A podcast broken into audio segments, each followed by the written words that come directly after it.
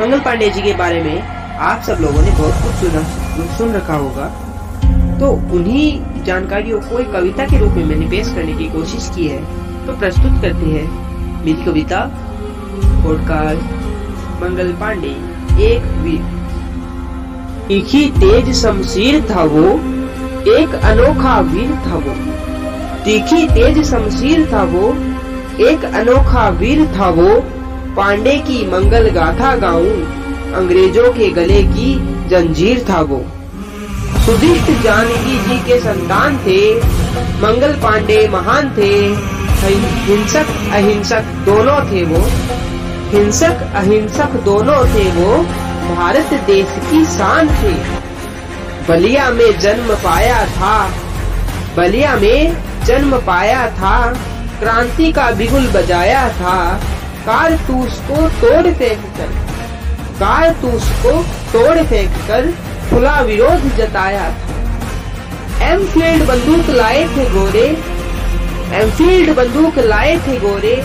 चर्बी का कारतूस कवच बनाते थे, खाते थे इसी देश का खाना।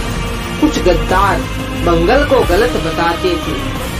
केसरिया सरकार है। केसरिया सरकार है। देश पर सबका अधिकार है। महान विभूतियों के इस देश में। महान विभूतियों के इस देश में कुछ लोग बड़े गद्दार हैं। कुछ लोग बड़े गद्दार हैं। जनरल जॉन हेरसे ने मंगल को कट्टर बताया था। जनरल जॉन हेरसे ने मंगल को कट्टर बताया था।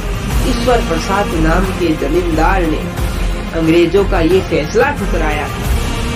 सिपाही शेख पलटू पलटे, सिपाही शेख पलटू पलटे, बाकी रेजिमेंट का साथ था भारत को आज़ाद कराने में मंगल पांडे का बड़ा हाथ था, मंगल पांडे का बड़ा हाथ। चिंगारी जो मंगल ने लगाई, अंग्रेज़ों से वो बूझी नहीं।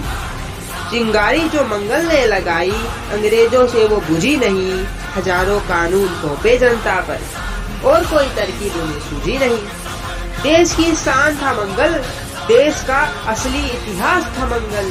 अंग्रेज़ों के मुँह पर जूता मारा, ऐसा असली फौलाद था मंगल। हेमंत की नज़रों में इज़्ज़त, हेमंत की नज़रों में इज़्ज़त। देश के लिए प्यार है, मंगल पांडे ने भी दिलाई आज़ादी, ये मेरा विचार है। ये मेरा विचार है।